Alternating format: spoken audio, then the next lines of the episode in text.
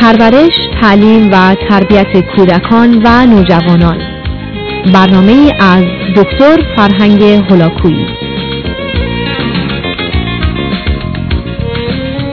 بینندگان عزیز و دوستان ارجمند در گفتگوی پیشین به رسوندم که متاسفانه در طول تاریخ تکامل انسان ما در حقیقت خودمون رو به نوعی تکرار کردیم.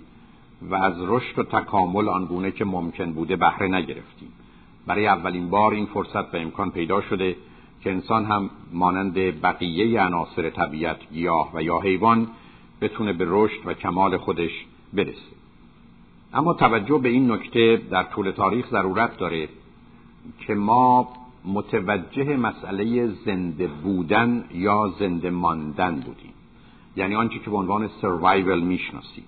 زندگی آنچنان سخت و مشکل بوده محیط آنچنان نامناسب بوده که انسان باید فقط کوشش می‌کرده که خودش و عزیزانش رو زنده نگه داره. و به همین جهت است که همچنان در زمینه ذهنی بسیاری از ما عامل تغذیه دیگران یا خوراک دادن به دیگران و نوعی محافظت و مراقبت با اونها اصل و اساس رفتار ما با دیگران هست. در حالی که امروز شاید برخلاف گذشته که مردم در طول تاریخ به دنبال غذا میدویدند امروز بیشتر مردم یا برخی از مردم که غذای زیاد می‌خورند بعد از خوردن غذا می‌دوند. و در نتیجه تفاوت و تغییری پیدا شده اما همچنان در گوشه ذهن بسیاری از ما اون زمان که بخوایم به کسی محبتی کنیم و لطفی داشته باشیم غالب اوقات با تقضیه آغاز میشه و ادامه پیدا می‌کنه. به همین جهت است که مسئله زنده ماندن و نمردن و مسئله استفاده از امکانات طبیعت موضوع اصلی و اساسی انسان بوده. اما این نانی که به نظر من برای انسان فراهم شده با خودش چهار نون یا نان دیگری داشته که خوب نبوده. اولش نادانی بوده یعنی انسان در طول تاریخ بسیار کم می‌دانسته. دوم از این نادانی متاسفانه ناتوانی به وجود آمده. بنابراین انسان نادان ناتوان بوده و همراه با اون متاسفانه موجودی بسیار نیازمند. یعنی انسان موجودی است که نیازهای فیزیکی، روانی و اجتماعی بسیار داره و به همین جهت است که نون سوم نون نیازمندی است و بالاخره نون چهارم نگرانی. یعنی مسترب پریشان و همیشه وحشت زده از آینده در حالی که به گذشته توجه داشته آینده بس آزار دهنده رو برای خودش مجسم می کرده بنابراین نادانی ناتوانی نیازمندی و نگرانی چهار نون تلخ تاریخ بوده. و تا زمانی که به چهار ب تبدیل نشند انسان به آرامش و آسایش نخواهد رسید. به اول برابری است. روزی که من و شما میپذیریم انسانها با هم برابرند و تفاوتی در میان انسانها نیست. اون رو هم در مفهوم حرمتی که می‌شناسیم که بهش در آینده اشاره خواهم کرد. به دوم به برادری است. به معنی عامش برادری و خواهری. یعنی تا نپذیریم که همه ما خواهران و برادران یکدیگر هستیم گرفتار خواهیم بود. به سوم بدون تردید در جهان این چنین مختلف متفاوت و متنوع بردباری است. Tolerance. بردباری شکیبایی که معنای تساهل و تسامح رو داره. یعنی اون زمان که من دیگری رو فقط مختلف و متفاوت از خودم می‌بینم. نه بد و غلط. من با مفهوم بردباری روبرو شدم و بالاخره بهزیستی. اون زمانی که زندگی بهتری رو برای خودم و دیگران می‌خوام. بنابراین برابری برادری بردباری و بهزیستی چهار بی هست که باید جانشین اون چهار نون بشه.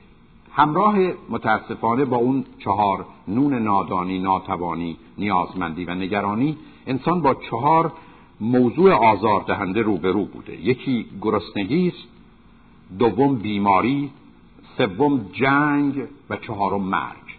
یعنی انسان توان این رو نداشته که مسائل مربوط به گرسنگی که او رو از هم میپاشیده و مطالعات امروز نشون میده که انسان گرسنه حتی از نظر نظام ذهنی و فکری هم توانایی درست اندیشیدن رو نداره. حتی اگر اندیشه و آگاهی داشته باشه موضوع بیماری چه فیزیکی و چه روانی که انسان رو غالبا با مرگ همراه می‌کرد. زیرا بیماری وقتی که میآمد پایان کار انسان بود و موضوع جنگ که به عنوان تنها رابطه شناخته شده بود و اوقات به صورت رفتار عادی تلقی می‌شد و برخی از کودکی تا بزرگسالی جز جنگ و اختلاف نه تنها با غریبه و دشمن که حتی با دوستان رو غیر از اون رابطه ای نمی شناختند و نمی دیدن و بالاخره مرگ که در گذشته به دلیل اون همه ارتباطات محدود از یک طرف و نگرانی که از مرگ دیگران به دست می آمد ما رو وادار می کرد که حتی در وقت مرگ عزیزان به نوعی عمل و رفتار کنیم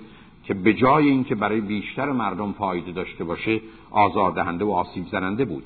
بسیاری از مطالعات تاریخی نشون میده که در وقت بیماری های مصری اون زمانی که ادهی شروع به مردن می‌کردن با به دور هم جمع شدن و یا در معابد رفتن سبب می شدن که بیماری بیشتر و سریعتر منتقل بشه و عده بیشتری رو به کام مرگ بکشه در حالی که اگر اون چنان وحشتی از مرگ نداشتن و یا تا حدودی مانند برخی از مردمان امروز اون رو میپذیرفتن سبب می‌شد که احتمالا این بیماری آنچنان کشتاری رو موجب نشه. به هر حال گرسنگی بیماری جنگ و مرگ با اون چهار نون درآمیخته و مشکلاتی رو برای من شما فراهم کرده و در نتیجه انسان از یک طرف با حس و حواسی که گزارش های بد به درون او می‌داده دائما روبرو بوده.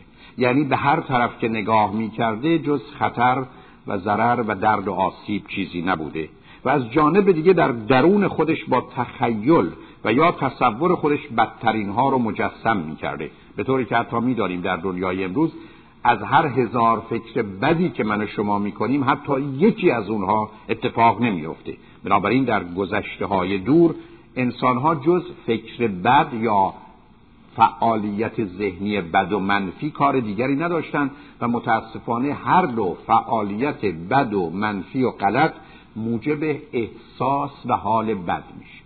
بنابراین حس از بیرون گزارش بد رو می‌داد و در درون هم فعالیت های ذهنی مخصوصا با نبودن حضور دانایی و عقل سبب می‌شد که انسان رو گرفتارتر و گرفتارتر کنه. از طرف دیگر مطالعات نشون میده که از هر خانواده که صاحب هشت فرزند بودن حداقل پنج تا از این بچه ها قبل از پنج سالگی میمردن. بنابراین شما مادری رو یا پدری رو تجسم کنید که هشت فرزند آورده ولی از این هشت فرزند شاهد مرگ پنج نفر از اونها در قبل از پنج سالگی بوده. به همین است که در اروپا از سال هزار تا سال 1700 با وجودی که بیشتر از هشت یا ده و در برخی از مناطق دوازده فرزند می آوردن جمعیت اون منطقه ظرف 700 سال دو برابر شد. و معناش این بود که تقریبا کسی غیر از دو فرزند از خودش باقی نمیگذاشت که افزایش جمعیت رو موجب بشه در حالی که هشت تا دوازده فرزند می آوردن نتیجتا این مرگ عزیزان و نزدیکان ضربه دیگری به زندگی انسان ها بود. در نتیجه شرایطی فراهم شد که با پوزش از کسانی که کمی با این مطلب مسئله و مشکل ذهنی دارند ما داستان خلقت رو که شاید از اون می‌شد بهره دیگری گرفت به گونه دیگری توصیف کردیم. یعنی آن زمان که در بهشت آدم از خدا شنید که از گیاهی یا درختی نخوره. بعدا به توصیه مار و بعدا حوا چنین کاری کرد. نتیجه چنین کاری این بود که به زمین رانده شد و نه تنها موجود بد گناهکاری به حساب آمد محکوم و ملعون هم شد. نتیجتا انسان به این نتیجه در خصوص خودش رسید که حتی حضرت آدم در بهشت با رفتار و نافرمانی خودش ثابت کرده یا نشان داده که انسان بد گناهکار و محکوم و ملعونه.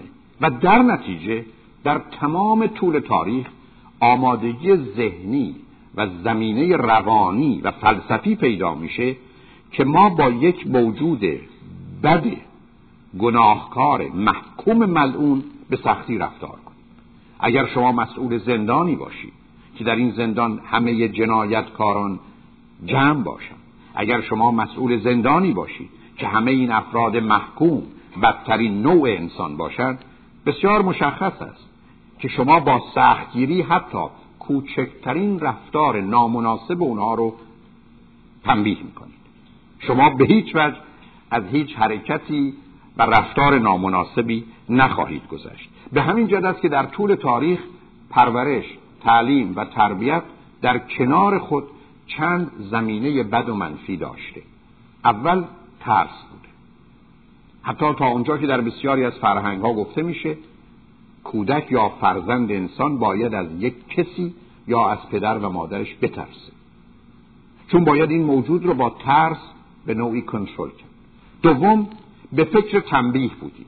یعنی کسی برای تشویق کار خوب اقدام چندانی نمی کرده مسئله اصلی و اساسی تنبیه بوده. یعنی باید کار بد را فهمید و به شدیدترین صورت ممکن مجازات کرد. بنابراین پدری و مادری آموختن کار خوب نبوده بلکه بازداشتن کودک از کار بد بوده.